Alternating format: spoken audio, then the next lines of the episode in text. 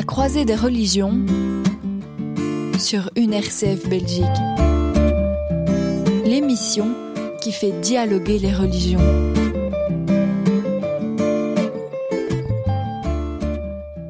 Chers auditeurs d'une RCF, ravi de vous accompagner en cet après-midi dans votre émission à la croisée des religions. Je suis Yves Thibault, j'ai deux invités aujourd'hui, deux invités. Euh, alors je leur ai dit tout à l'heure euh, hors antenne que j'étais un petit peu intimidé moi parce que en fait je reçois deux euh, grands spécialistes de l'islam. Ils vont se présenter un petit peu. Je vais d'abord les, les introduire. Tout d'abord, bienvenue El Awardi.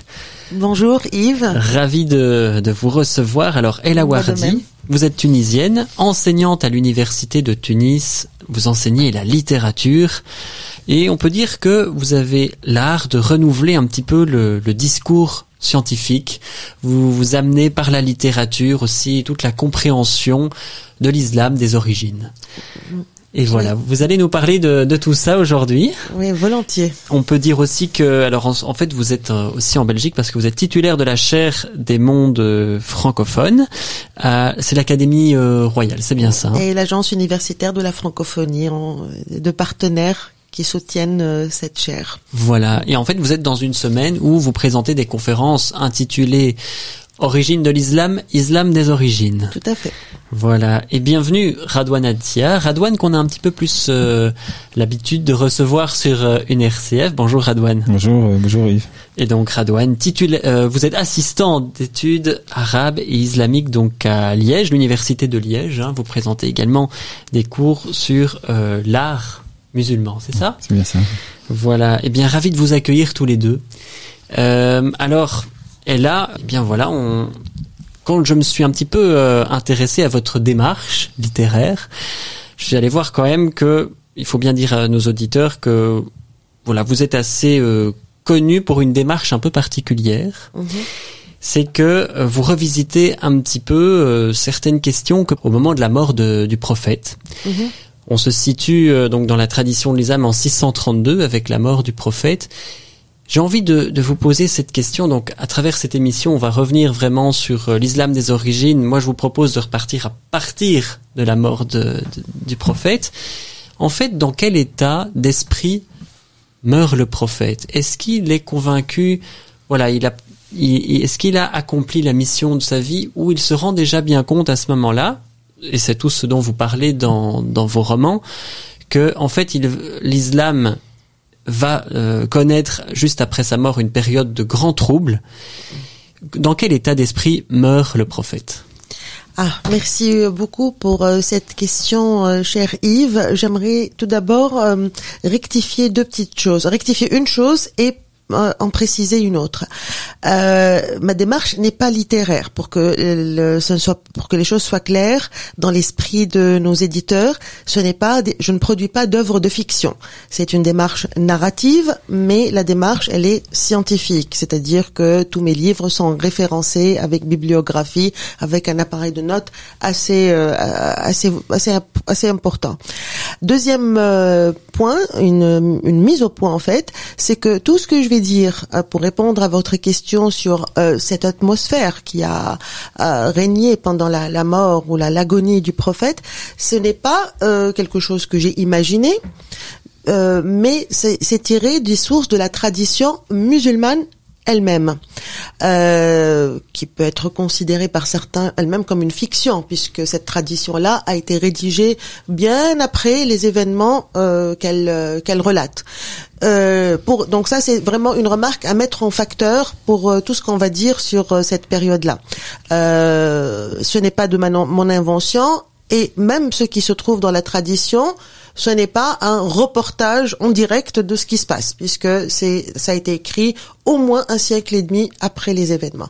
Donc, mais c'est intéressant de voir comment cette euh, histoire euh, a été écrite et ce que je peux dire déjà euh, dans au sujet de cette des circonstances de la mort du prophète, c'est que nous sommes comme dans des schémas assez assez classiques dans une ambiance de fin de règne Euh, c'est-à-dire que le pouvoir euh, de, du prophète euh, s'est affaibli un peu avant d'ailleurs sa, sa, dernière maladie parce que il a il a eu une, une des batailles contre l'empire byzantin. Mhm. et il y avait deux défaites cuisantes. Parce que jusque là l'armée qu'il dirigeait présentait ou avait l'impression qu'ils étaient les soldats invincibles d'Allah. Et là devant les mécréants ils reçoivent vraiment, ils ont été taillés en pièces. Et donc du coup, les gens, le doute commence à s'installer auprès de sa communauté. Il en était conscient. il y a même eu des tentatives d'assassinat d'après la tradition. Et il y a même euh, un, verset du Coran qui euh, qui fait allusion à cette tentative d'assassinat.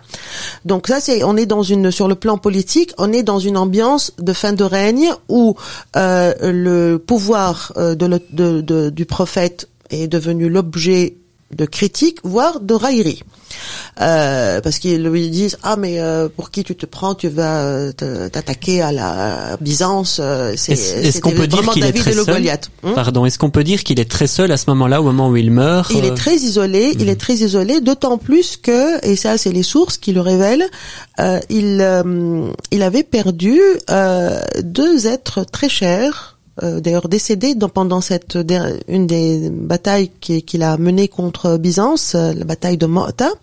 Euh, il a perdu donc son fils adoptif, son ex-fils adoptif Zaïd, qu'il aimait par-dessus tout. D'ailleurs, c'est un nom qu'il faut retenir parce qu'il fait partie des deux seules personnes citées nommément dans le Coran. Hein.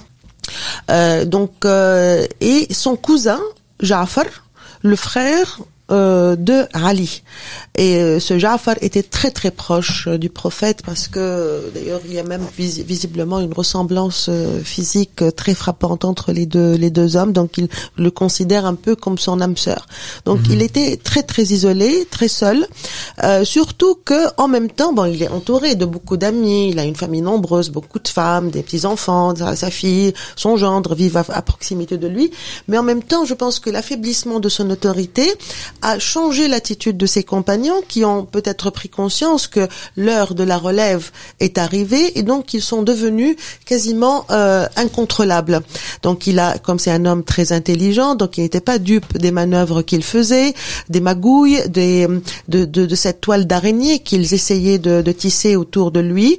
Surtout que, évidemment, concours de circonstances, il a euh, euh, il a eu une, une, succession de malheurs sur la à l'échelle de sa vie privée, notamment la mort de son fils Ibrahim, un fils qu'il a eu euh, tardivement avec sa concubine copte, mais ce petit garçon quand il est né deux ans plus tôt lui a procuré beaucoup de joie et il était un peu euh, un peu effondré, mhm. pas pas qu'un peu d'ailleurs effondré à, à la mort de, de ce petit, de petit garçon. Et ensuite donc la maladie, la dernière maladie arrivé et donc du coup ça tous les couteaux étaient aiguisés autour de lui il le voyait d'ailleurs à un moment donné il a il a euh, une des scènes que je trouve euh, une des scènes les plus les, plus poignantes des derniers jours de Mohammed, c'est le jeudi qui a précédé sa mort. Lui, il est mort un lundi, donc le jeudi qui a précédé, il a demandé à dicter son testament et ses compagnons, notamment euh, Omar, qui sera le deuxième calife, assassiné à la mosquée. Justement, il, il euh, il lui a dit non, tu es en train de divaguer, tu as de la fièvre, et donc ils l'ont empêché de dicter son testament parce qu'en fait peut-être que ce qu'il s'apprêtait à écrire ou à dicter euh, n'aurait pas correspondu, ne correspondait pas euh, aux attentes et aux ambitions des uns et des autres. Donc voilà, il est mort euh, sans laisser de, de testament, a priori mhm. pas de testament euh, euh, visible et lisible. Et ensuite, donc la bagarre a commencé. Mais elle a commencé bien avant, dans les dernières semaines euh, qui ont euh, qui ont marqué la, la, vie du prophète. Donc il était conscient mhm. de tout jusqu'au bout. Il était conscient de tout. Euh, la veille même de sa mort, il, il il savait qu'il allait mourir. Hein. Il il n'était pas très optimiste d'ailleurs pour le, le destin qui, qui attendait sa communauté.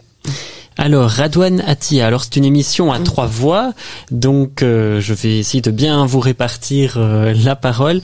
Radouane, euh, de quoi est constitué l'héritage de Mohamed? Quand je dis héritage, un héritage large, un héritage politique. Et justement, vous, vous êtes professeur de d'art du, du, monde du monde musulman.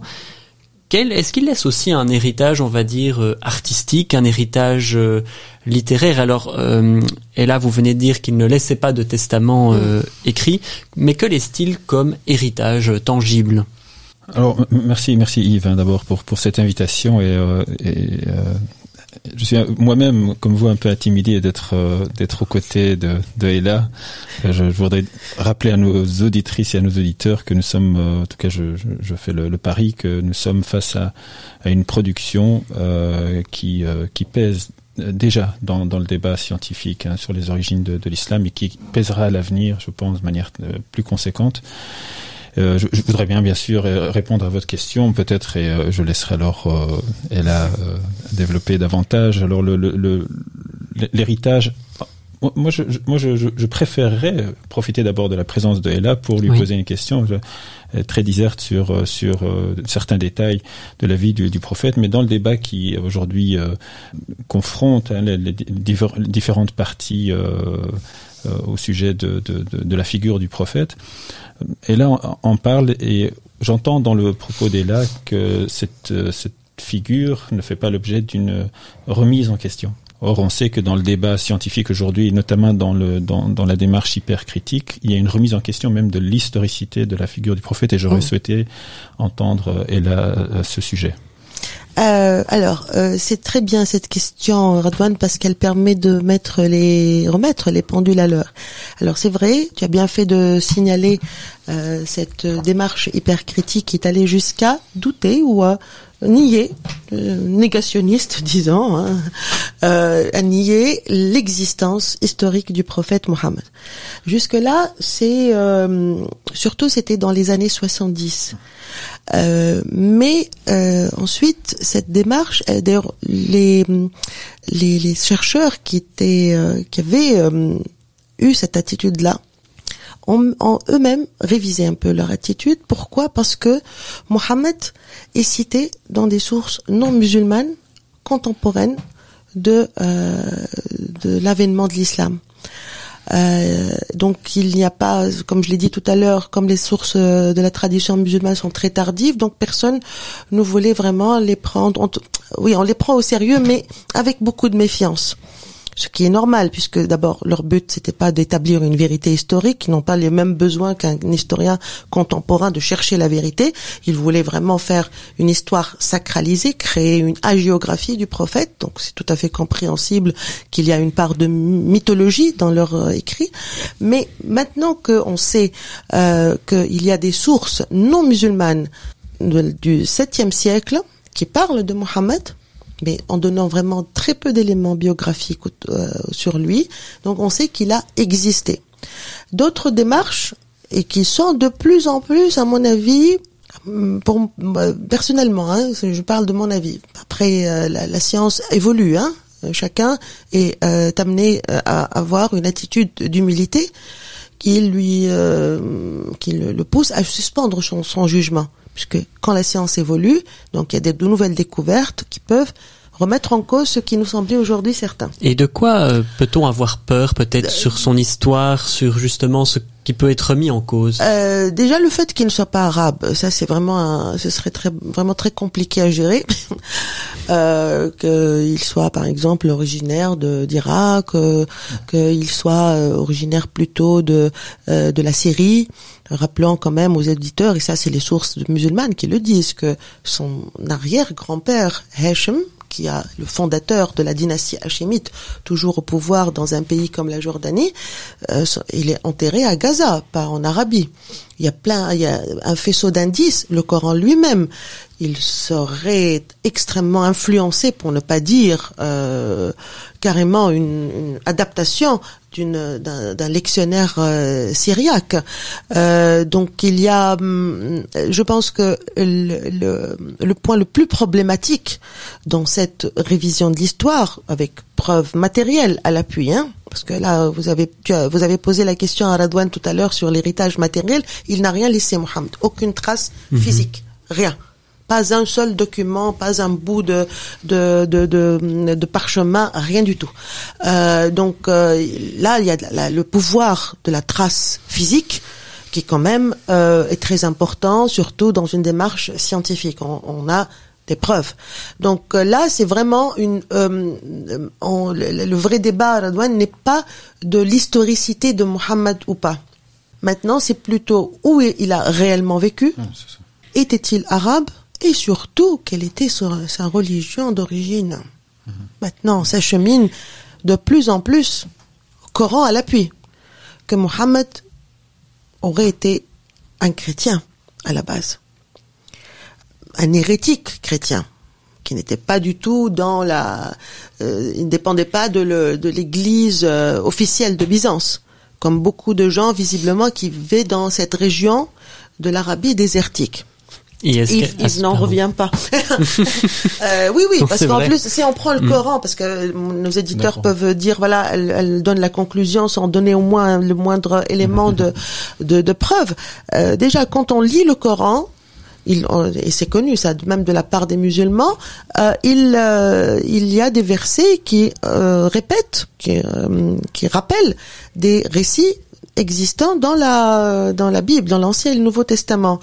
Et la manière avec laquelle ces récits-là sont rapportés, d'une manière très allusive, très elliptique, laisse entendre que les personnes qui ont écoutaient ces versets savaient exactement de quoi on leur parlait. C'est comme si moi je vous parle, Yves, je vous dis euh, 14-18, à quoi vous, vous pensez? Les tranchées. À la euh, Première Guerre mondiale. Première Guerre mondiale, oui. Voilà. Donc là, il y a beaucoup d'allusions dans le Coran de ce type qui font que ah, euh, il, y a, il, procède par raccourci euh, et il ne s'adressait sûrement pas à, à quelqu'un qui, euh, qui était un païen, qui n'avait jamais entendu parler de monothéisme. Euh, sans parler des traces aussi qu'on trouve dans la tradition musulmane elle-même. Elle peut être notre alliée, même si elle contient beaucoup de, de mythologie, beaucoup de légendes. Mais quand on regarde bien, qu'on on a une idée dans la tête, on peut, elle peut donner des réponses, comme par exemple nous dire que à la Mecque, par exemple, il y avait des, des icônes de la Vierge et de Jésus à l'intérieur du temple de la Mecque à la Kaaba, à l'époque de Mohammed. Donc, et quand moi, par exemple, je lis parce que c'est un le livre que je viens de sortir, Meurtre à la mosquée. Euh, ça parle de, du prophète, du, de, du calife Omar. Ben, le jour où il s'est converti à l'islam, ça s'est rapporté dans le dans les sources de la tradition. Mohammed lui a versé de l'eau sur la tête. Ça veut mmh. dire quoi? Est-ce que c'est pas un baptême, au baptême Donc, euh, voilà. Bref, il y a beaucoup beaucoup d'éléments. Oui. C'est un sujet très important. Redouane a, a, a bien fait de, de souligner ce point. C'est pour montrer en fait toute cette effervescence autour de la connaissance des origines de l'islam et qui en fait sont en train de, de créer une jonction entre l'islam et l'histoire. Parce que jusque-là, l'islam était un peu coupé de l'histoire, on était un peu euh, dans la légende, on est dans un, un islam intemporel, valable pour tout, toute époque, pour tout lieu. Maintenant, on ramène l'histoire de l'islam à sa dimension humaine, et donc forcément, il y a des enjeux politiques, il y a aussi l'islam est dépositaire d'un héritage religieux euh, qui l'a précédé, ce que les musulmans d'ailleurs ne jamais. Hein. Ils mm -hmm. disent qu'ils sont un peu dans le prolongement du judaïsme et du christianisme, qu'ils sont, que l'islam est venu rectifier un peu. Mais euh, en même temps, sur le plan politique, je finis avec cette autre hypothèse très séduisante, c'est que en fait, Mohammed, j'ai parlé tout à l'heure de, de, sa guerre, des guerres qu'il a menées contre Byzance. C'est en fait euh, maintenant il y a une hypothèse d'historien, euh, une hypothèse à mon avis très sérieuse, c'est que Mohammed était l'allié de l'empire sassanide. Mmh. Et s'il a lancé cette offensive sur Byzance, c'est parce que il était le client de l'empire sassanide. Vous savez, l'époque où Mohammed a vécu, c'était des guerres absolument, euh, c'est comme, c'est pas, c'est pas des guerres froides. Alors là, c'était mm -hmm. le deux superpuissances qui étaient euh, pendant des années en guerre et donc s'affrontaient physiquement. Qui s'affrontaient physiquement. Et d'ailleurs, les deux empires se sont effondrés à cause de ça, à cause de cette guerre euh, qui, qui les a complètement euh, vidés. Surtout l'empire sassanide. Byzance a perdu un peu de, de son territoire, mais a ré réussi à se maintenir. Mais l'empire sassanide, il a complètement disparu. Et donc, une des hypothèses dit que Mohammed a aurait été, et là il y a des preuves évidemment, aurait été un, un allié des Sassanides dans, dans, leur guerre contre Byzance, donc il faisait un peu la guerre par procuration. Voilà. C'est en fait c'est une effervescence extraordinaire et je pense que c'est un domaine absolument passionnant parce que l'islam a une histoire mystérieuse et, et on est tous un peu engagés de chacun à son niveau, chacun à sa manière dans cette quête de la vérité. Et un jour, quand les Saoudiens vont permettre des fouilles archéologiques à la Mecque et Médine, je pense que peut-être on fera des découvertes décisives. Hein. On va marquer une courte pause parce qu'on dit énormément de choses. Peut-être que nos auditeurs ont un petit peu besoin, et vous aussi sans doute, euh, chers euh, invités, de reposer un petit peu la voix. Ella Wardi, on dit aussi que vous êtes une grande mélomane. Oh, oui. Alors, un titre ragots, maintenant à nous proposer. mais, mais, mais Radouane nous proposera tout à l'heure le deuxième, le deuxième intermède musical. Que, que souhaitez-vous que nos, euh, nos alors là, je, je, peux vous dire qu'il y a euh, l'embarras du choix, mais je ne sais pas si vous avez ça. Euh, L'hymne à Isis euh, chanté euh, par cette euh, magnifique cantatrice égyptienne lors de la parade d'or, quand il a eu le transfert des, des momies en juin dernier, je pense, ou en mai dernier et elle a chanté en langue pharaonique euh, l'hymne à Isis. C'était un moment, je, je crois que j'étais pas la seule à avoir eu la, la chair de poule. Voilà. Eh bien, on va essayer de donner la, la chair, euh, à travers ce morceau à nos auditeurs la chair de poule et on se retrouve dans quelques instants. Merci à vous, Radouane Atia et Ella Wardi d'être présents pour cette émission. On se retrouve dans quelques instants. Merci.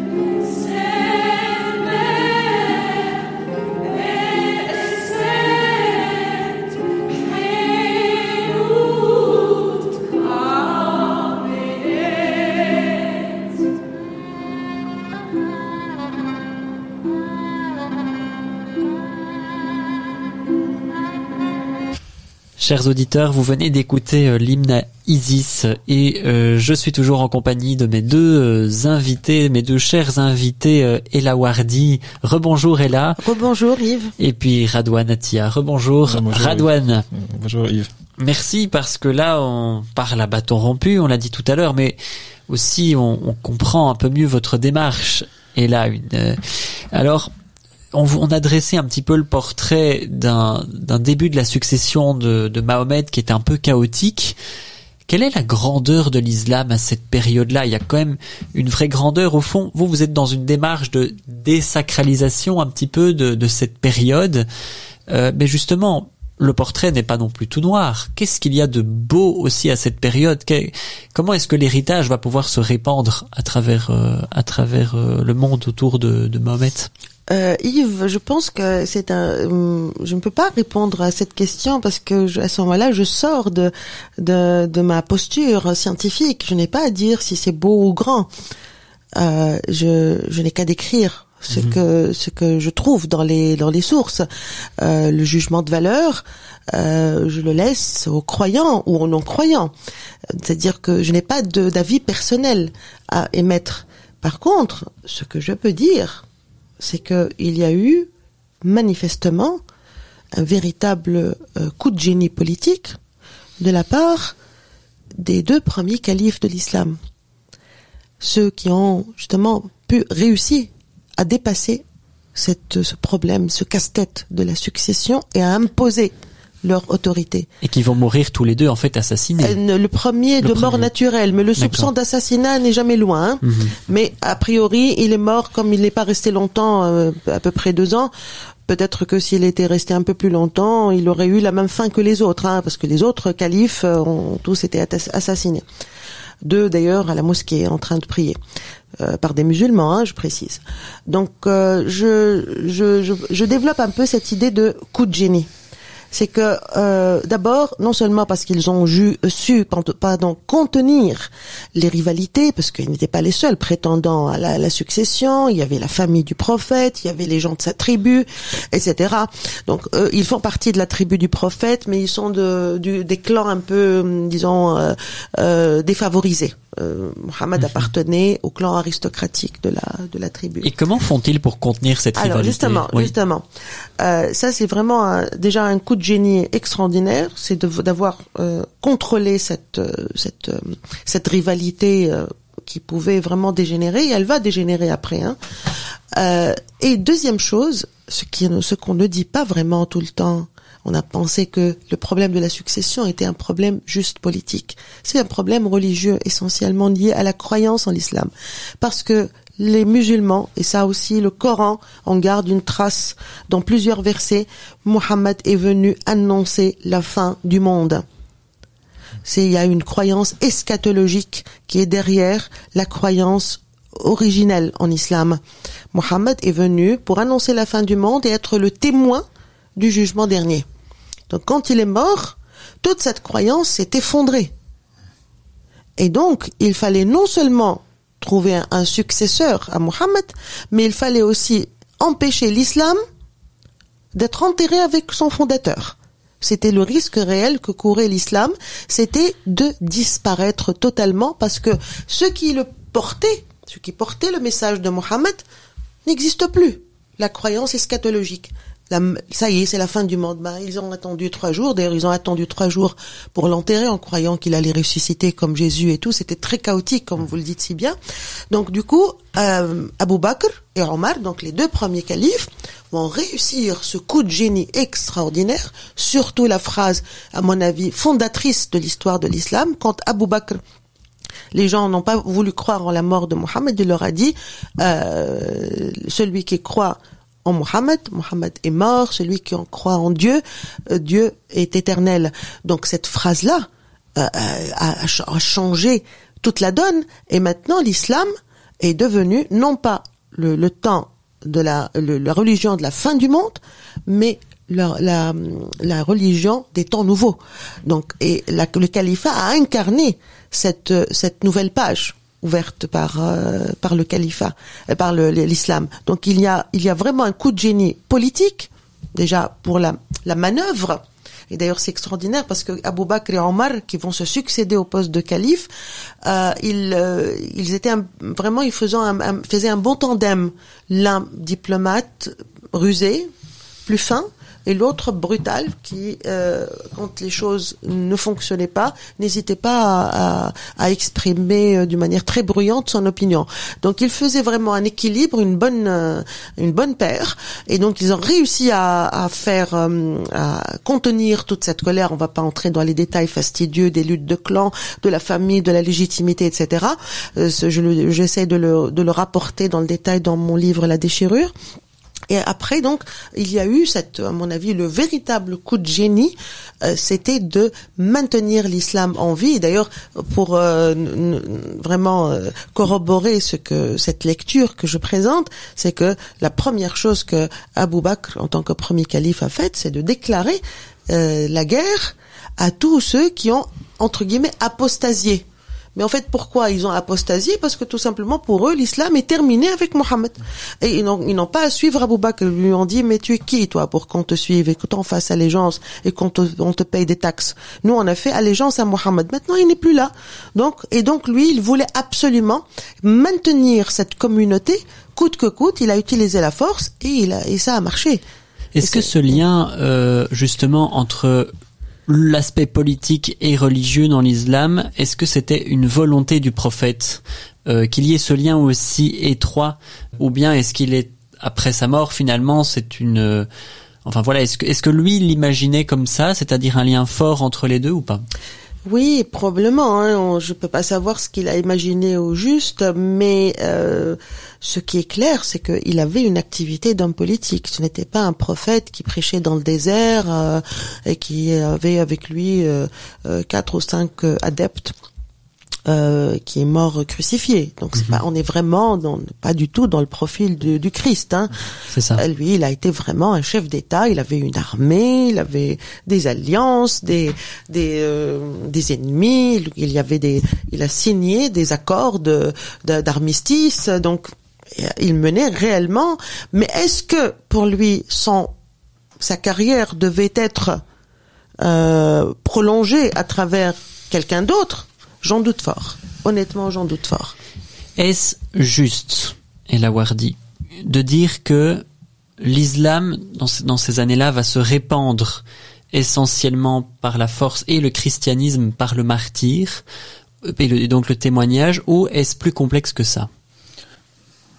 Peut-être que Radouane nous Alors- répondre. Ah oui. Oui, peut-être. Oh, bah, merci, merci. Oui, Ella. oui. Euh, moi, je, je, je ferai peut-être un peu de, de philologie euh, ou de, de, de sémantique, c'est-à-dire que le euh, Ella nous a parlé du génie de, des deux premiers califes, mais peut-être le génie de, de, de Mohamed ou de Mahomet résidait dans dans cette dans cette euh, capacité de d'annihiler toutes les euh, toutes les, les, les tensions entre les tri- tribus. D'ailleurs, islam, comme en hébreu, hein, la quatrième forme verbale aslama ashlama a un sens de pacification avant d'être une avoir d'avoir le sens à, à la, soumission, la soumission à, ou, ou la- l'abandon à un ordre divin, c'est avant tout une pacification entre toutes les euh, tribus. D'ailleurs, elle a parlé d'une alliance possible avec le- l'empire sassanide.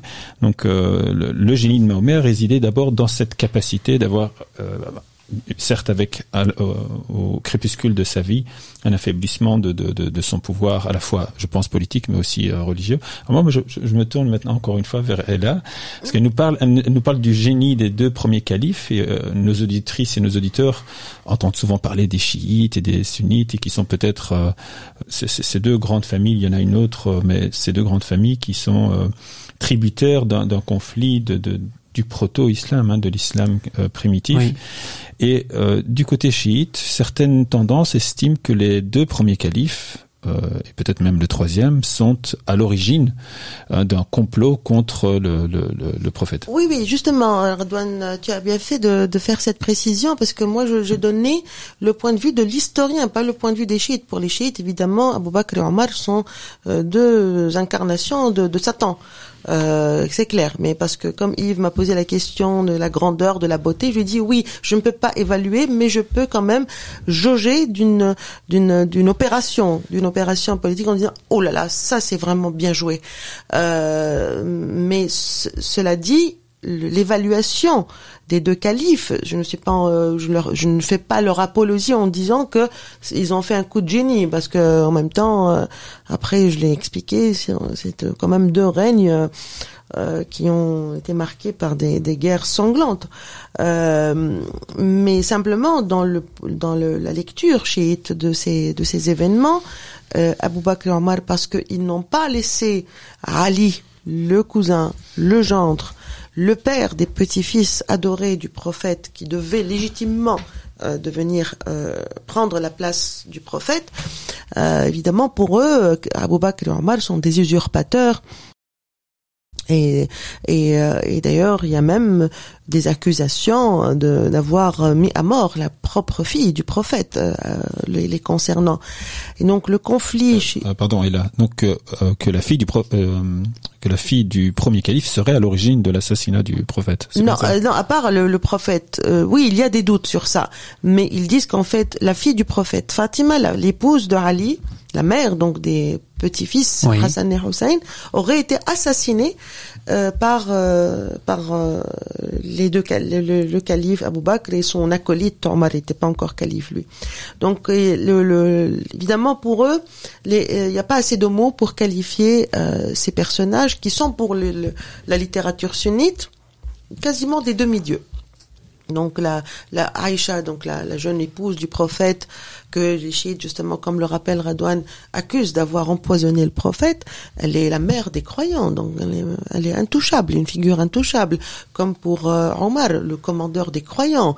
Euh, Abu Bakr, c'est le, le, le, on l'appelle le Siddiq, le, le, le, le véridique Oui. celui qui a cru en Mohammed, celui qui est vraiment qui ne ment jamais, etc. Donc, alors qu'on a, et c'est d'ailleurs c'est drôle parce que moi, par la nature de mon travail, donc je confronte les sources sunnites et chiites. Et ce qui est drôle, c'est qu'en fait, a priori, bien sûr, nous sommes tous maintenant en train de payer cette facture de la, de, du conflit, du, du, péché originel, de ce conflit qui n'a jamais été résolu.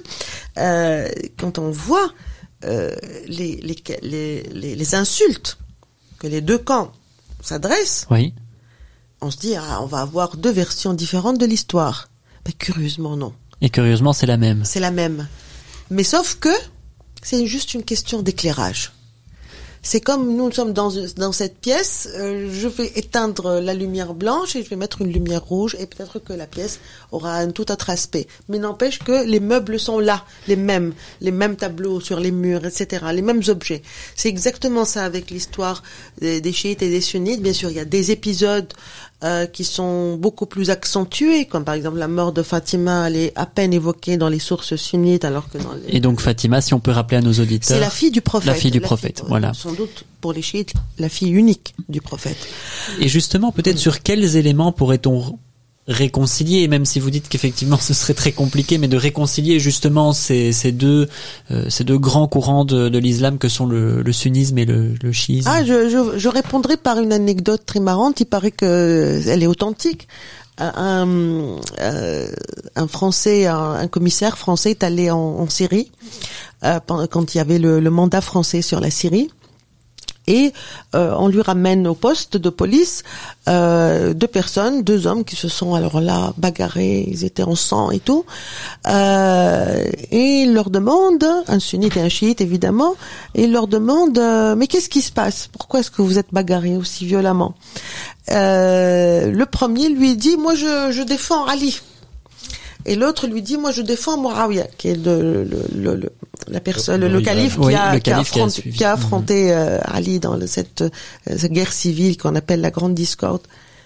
Alors le commissaire qui comprenait rien, il leur dit, mais alors faites-moi venir ce Ali et c'est Muawiyah qu'on règle cette histoire. Et euh, le, son assistant lui dit, mais en fait, Ali et Muawiyah dont il parle, et, ils sont morts depuis 14 siècles. Ah, alors maintenant, les deux, vous les emmenez à l'asile de fous. Donc, à mon avis, pourquoi se casser la tête à chercher euh, à régler un problème dont les acteurs sont morts depuis 14 siècles? Pour moi, c'est de la démence à l'état pur. Là, je sors un peu de ma posture de, de scientifique et je peux alors là vous dire que deux personnes ou deux camps qui se bagarrent à cause d'un problème euh, dont les protagonistes sont morts depuis 14 siècles, sont complètement dans le, sont délirants. Mais, mais, les, choses sont beaucoup plus compliquées que ça. Ce conflit-là a été instrumentalisé, surtout aujourd'hui à l'époque moderne, parce que il devient le paravent, le problème du règlement de la succession, de la légitimité du pouvoir, est devenu le paravent d'un conflit interne, d'un conflit politique interne au monde musulman, notamment, comme si je prends l'exemple aujourd'hui de, du conflit larvé entre l'Arabie saoudite et l'Iran, c'est le conflit entre l'islam arabe et l'islam non arabe. Comme aussi il y a un conflit larvé entre l'islam turc, non arabe et l'islam saoudien aussi. Donc il y a en fait cette, ce conflit sunnite chiite, que les auditeurs le sachent, bien qu'il soit complètement obsolète, anachronique, puisqu'on parle d'un problème politique qui normalement a dû être enterré depuis un moment, il a été maintenu artificiellement en vie parce qu'il permet euh, de, de mobiliser les gens, parce qu'il permet de nourrir une hostilité et donc forcément il devient un enjeu de pouvoir. Donc si on démonte, si moi je prends un sunnite et un chiite, je lui dis euh, comme le, le, le, commissaire de police français, je lui dis mais mais vous êtes fou de, de vous bagarrer à cause d'un problème. Euh, il va vous réciter euh, le martyr de Hussein et donc du coup petit à petit on réactive à, chaque fois cette mémoire, la mémoire de la souffrance mhm. dans les deux camps pour que justement cette, cette, la flamme reste toujours vivante, mais elle est maintenue en vie, je le, je, j'insiste, maintenue en vie artificiellement. Donc il est temps maintenant de débrancher les appareils, vraiment que ce conflit-là soit enterré. Beaucoup de choses n'ont pas été réglées en islam parce que précisément des intérêts politiques font que des gens veulent les maintenir en vie parce qu'ils les exploitent pour euh, dominer, pour entre, pour être comme dit euh, mon collègue et ami Bernard Rougier, entrepreneur de colère. D'accord. Euh, que les musulmans soient toujours en mm. colère, soient toujours fâchés, soient toujours en conflit. Voilà. Et donc c'est, c'est bien sûr, je suis en train de peut-être de, de faire trop de raccourcis parce que c'est des sujets complexes, mais n'empêche que les auditeurs doivent savoir qu'en fait cette question de sunnisme et de chiisme est beaucoup plus un instrument du pouvoir qu'un fait historique, Euh, que nous avons intérêt à régler aujourd'hui. D'accord. Et si peut-être on marquait une deuxième et dernière pause musicale avant euh, de clôturer euh, le voilà c'est cette émission en troisième partie. Tiens Radouane, justement, à votre tour euh, de proposer un intermède musical à nos auditeurs, que souhaiteriez-vous faire entendre à nos auditeurs aujourd'hui?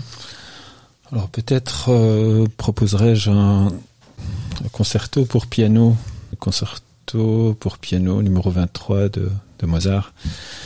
Alors le deuxième mouvement, Adagio, celui-ci allie euh, tonalité à la fois euh, tragique et mélancolique, mais aussi euh, avec des, moments de, de, de joie, de, délicatesse. Je pense que c'est le morceau le plus le plus approprié pour ah, notre pour le plus adoucissant euh, pour euh, tempérer le la difficulté euh, eh bien euh, à tout à l'heure chers auditeurs. On se retrouve dans dans quelques instants après ce concerto pour piano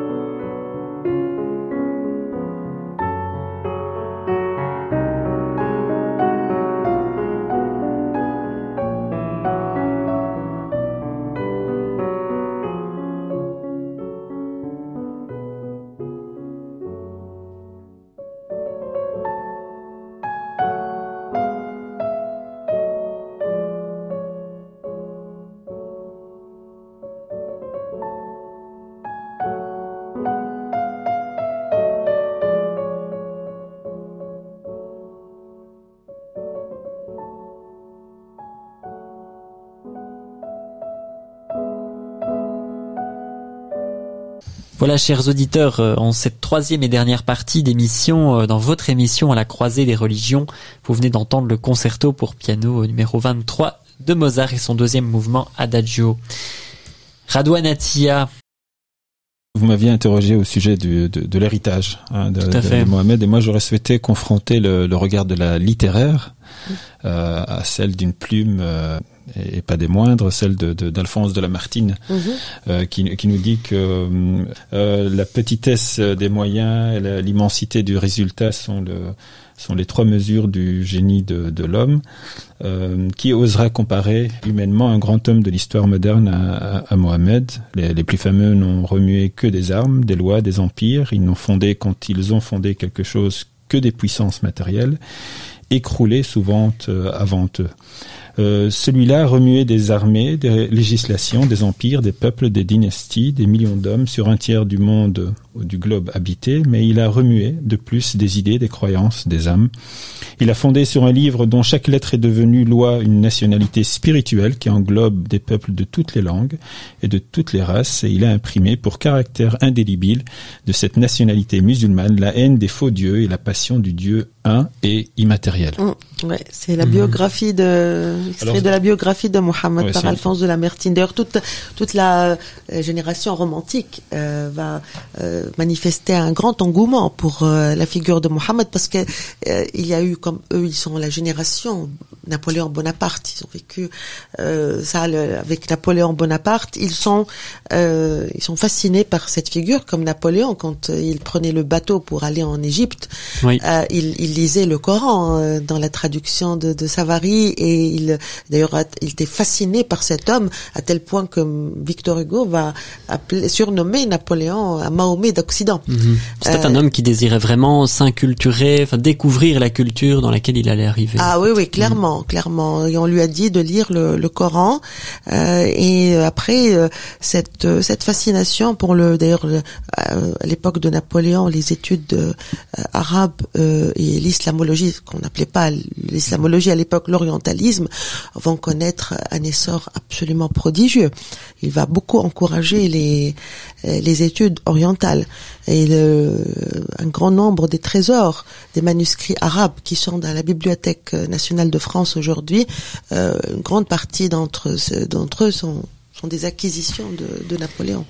Fatalement, j'aurais souhaité aussi entendre euh, Ella Wardi hein, sur cette euh, euh revisite hein, de, de, de, l'islam naissant à travers une œuvre, euh, une écriture passionnante euh, qu'elle a intitulée euh, avec un titre générique qui, qui, avec, qui peut paraître blasphématoire hein, des, des, auprès des, musulmanes et des, musulmans. sunnites. sunnites notamment, oui. Merci de, de Surtout préciser. Surtout non, par les, les chiites, ils doivent être ravis. Donc les califes maudits, hein, donc un, un, titre qui résonne avec l'œuvre de, de, Maurice Druon oui. en, en en, tout genre, hein, dans, tant, pour l'aspect tragique, mais aussi l'aspect complot, l'aspect malédiction. Est-ce que vous pourriez euh, peut-être développer, l'avoir dit, pourquoi d'abord avoir choisi ce, ce, ce, titre des califes euh, maudits? En, vous inspirant donc de cette œuvre littéraire euh, Je me suis inspirée uniquement du titre, Antoine. Hein, ça, il faut que je le, je le précise. Et en fait, moi, j'étais interpellée en reconstituant l'histoire des, des deux premiers califes, Abou Bakr surtout. Ben, j'étais interpellée par un passage, parce que tu as parlé d'un titre blasphématoire. À ce moment-là, les sources de la tradition sont blasphématoires, puisque cette malédiction, je ne l'ai pas inventée. Euh, Hein L'accent. Oui, oui, oui. Mais en tout cas, elle est, elle n'est pas de mon invention. Euh, si j'avais envie de blasphémer, euh, j'aurais choisi autre chose. Euh, les califes ingrats, les califes. Euh, Parce que peut-être elle a rappelé que dans la tradition sunnite, ils sont souvent dépeints comme des califes bien guidés. Oui, oui, c'est leur surnom. C'était la réponse justement à, la, à, cette, à ce surnom complètement d'ailleurs inventé. Hein. Personne ne leur a donné, euh, euh, ils sont même pas cités dans le Coran ces, ces individus. Euh, donc leur sacralisation est venue après, longtemps après, pour justement donner une légitimité historique à, l'autorité califale. Donc il fallait avoir des figures tutélaires qui soient euh, totalement euh, exemplaires. Euh, donc je reviens à la malédiction, c'est dans les livres de la tradition. Fatima, la fille du prophète, a maudit les compagnons de son père, Abu Bakr et Omar, pour deux raisons. D'abord parce qu'ils ont privé la famille du prophète du pouvoir qui leur revenait de droit, et surtout parce que elle, l'unique fille du prophète, a été complètement déshéritée. D'abord, j'ai choisi la malédiction de Fatima parce que moi, en tant que femme, c'est très important pour moi de donner un éclairage sur cette histoire de l'islam d'un point de vue féminin. C'est, c'est une Fatima, tout en reconnaissant son importance. Les musulmans, euh, voit en elle comme une sorte de, de figurante dans cette histoire-là, alors que c'est une femme qui a été, d'ailleurs c'est pour ça à mon avis que les chiites n'ont pas tort quand ils disent qu'elle a été sûrement euh, éliminée, éliminée, ou en tout cas on a provoqué sa mort. Elle est morte quand même quelques semaines seulement après son père. Et elle était jeune, donc elle ne souffrait pas d'une maladie particulière. Elle n'était pas, pas malade. Bon, bref, donc on, on s'est débarrassé d'elle d'une manière ou d'une autre, on s'est débarrassé d'elle. Donc c'est pour moi la malédiction de Fatima était un endroit stratégique, surtout que c'était écrit noir sur blanc. Elle, le dit à Abou Bakr parce qu'à un moment donné, Abou Bakr a eu quelques remords. Il est allé se euh, s'excuser auprès d'elle et elle lui a dit je te maudirai c'est écrit noir sur blanc comme dans les la, la, la malédiction là de je trouve que Jacques de Molay. Donc quand il s'adresse à Philippe le Bel, il dit, je, maudit, maudit, maudit. Donc ça, c'est vraiment une scène qui a été euh, vraiment rapportée d'une manière géniale par euh, Maurice Druyan. Et moi, j'ai vu cette scène absolument poignante où Abou Bakr quasiment s'effondre sur ses genoux quand elle lui dit « Je te maudirai dans chacune de mes prières ». Et curieusement, d'ailleurs, juste après la mort de Fatima, Abou Bakr perd son fils, hmm. qui n'était pas malade. Donc il y avait quand même déjà une, un moment de tension dramatique qui m'a interpellée. Je suis, je reste une littéraire, donc je suis sensible à cette dimension littéraire qui est dans la tradition. Donc j'analyse comme j'analyserais un, roman de Flaubert ou un roman de de, de François Mauriac. Donc c'est euh, et elle, elle a été pour moi la figure. Euh, euh Fatima a été une figure d'Antigone puisque elle va euh, vraiment se euh, affronter le, le, successeur de son père. Elle va se défendre jusqu'au bout. Et donc pour moi, c'était important de mettre en valeur cet épisode de la malédiction, puisque la pauvre, elle va mourir très vite, donc elle va pas avoir vraiment une action. Donc pour moi, c'était une opération de recentrage de l'histoire de l'islam sur la figure féminine à travers Fatima. Et donc la malédiction, puisqu'elle n'a pas fait grand-chose, elle a, elle a essayé de se débattre, mais elle a été lâchée par tout le monde. Elle est morte très rapidement. Donc pour moi, c'est d'abord un, c'était la question de la de, de, la place de la femme, du rôle de la femme dans cette histoire-là. Et deuxièmement, la malédiction m'intéresse. C'est pas parce que ils sont pas morts euh, de cette mort-là parce qu'ils sont maudits. Ça n'a pas de sens. C'est une explication irrationnelle. Mais je suis femme de science. Pas dire que quelqu'un est mort assassiné parce qu'il est il est maudit.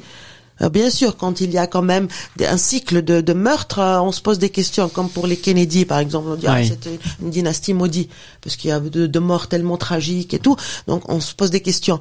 Mais là, pour moi, la malédiction, c'est vraiment euh, la, la, part mystérieuse de l'histoire de l'islam. C'est cette part d'inconnaissable. C'est ce qui nous, nous résiste encore.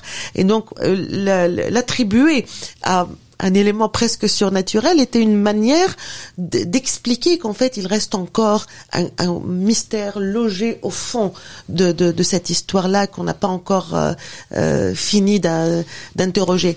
Et troisième point, parler de Calife maudit, évidemment j'ai une dette incroyable à, l'égard de Maurice Drouillan. Ce titre-là était destiné vraiment au public francophone c'est pas sûr que j'utiliserai ce titre pour la, d'ailleurs, on va pas l'utiliser pour la traduction arabe, parce que ça ne dit rien du tout à un lecteur non francophone, le titre Les Califes maudits. Donc il faut l'adapter de manière à ce que même en anglais, même en espagnol d'ailleurs, ce titre ne dirait rien. Donc vraiment, le, le jeu de mots ou l'allusion littéraire qui est dans le titre français, elle ne se retrouvera pas dans les titres euh, euh dans d'autres langues, et notamment dans la langue arabe.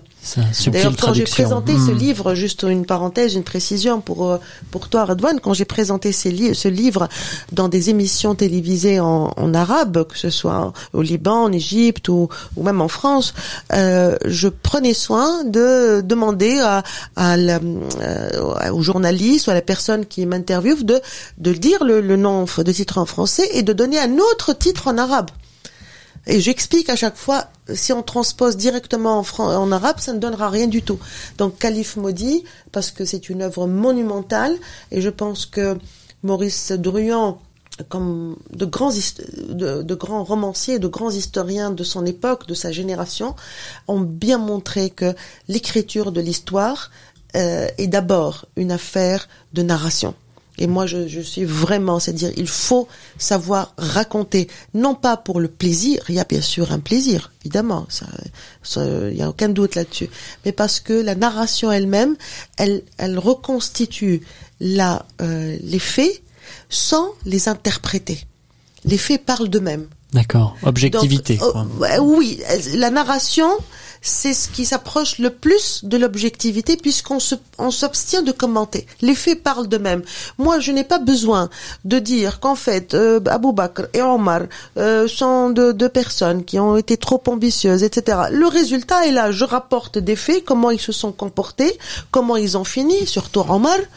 Omar ibn al-Khattab, quand même, le deuxième calife, est un, a été poignardé pendant qu'il faisait sa prière c'est quand même euh, rude. C'est, euh, il n'y avait pas à l'époque de, de monarchie de droit divin, mais quand même c'était le commandeur des croyants. Quel message Quel message C'est comme si quelqu'un aujourd'hui, un chrétien, tuerait le pape, quoi. Hmm. C'est, il y a un message très très fort. Enfin bref, c'est ce que je ne sais pas si j'ai répondu à plusieurs aspects en fait qu'on peut dire autour de la malédiction euh, et, j'ai essayé en fait pour moi c'était un, élément la malédiction cristal permettait de cristalliser tous ces aspects que je cherchais à, à, communiquer. Et du coup, c'est le, le, qualificatif bien guidé devient complètement pratiquement une antiphrase, une antiphrase.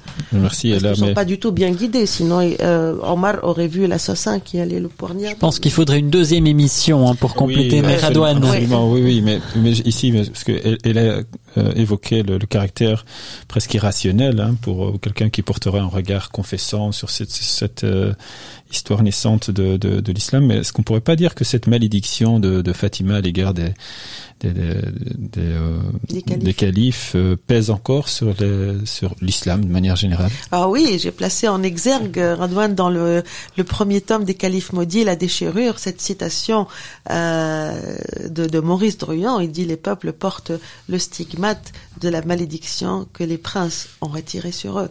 Mhm. Donc c'est les princes, ils attirent la malédiction. Donc il n'y a pas que le titre qui vous a inspiré hein, ici de, de, de Maurice Druon. Ah Donc oui, il y a une parenté. Mais bien, sûr, moi je. Mais en même temps, en même temps, pourquoi je, je ne pouvais pas dire qu'en fait c'est une adaptation de Maurice Druon à la sauce islamique? Non, c'est qu'en fait chaque euh, euh Maurice Druon a écrit des romans.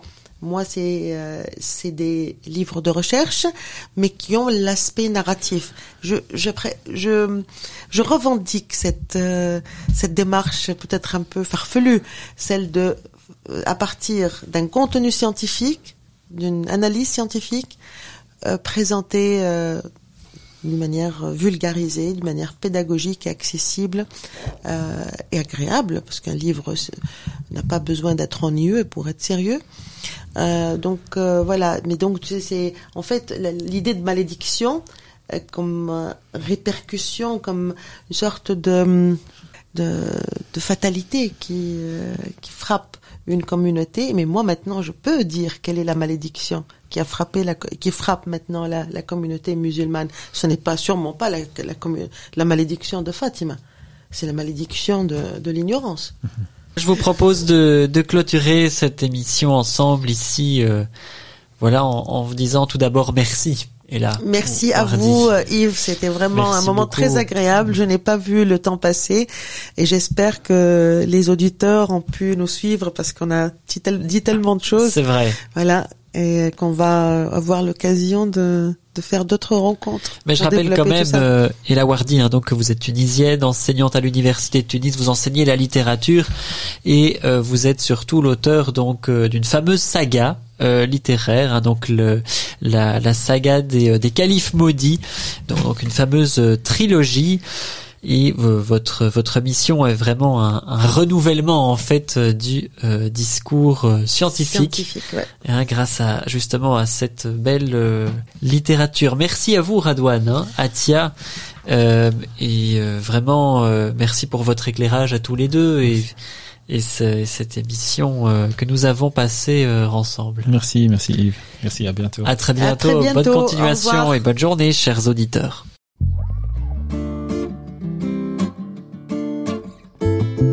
La croisée des religions sur une RCF Belgique.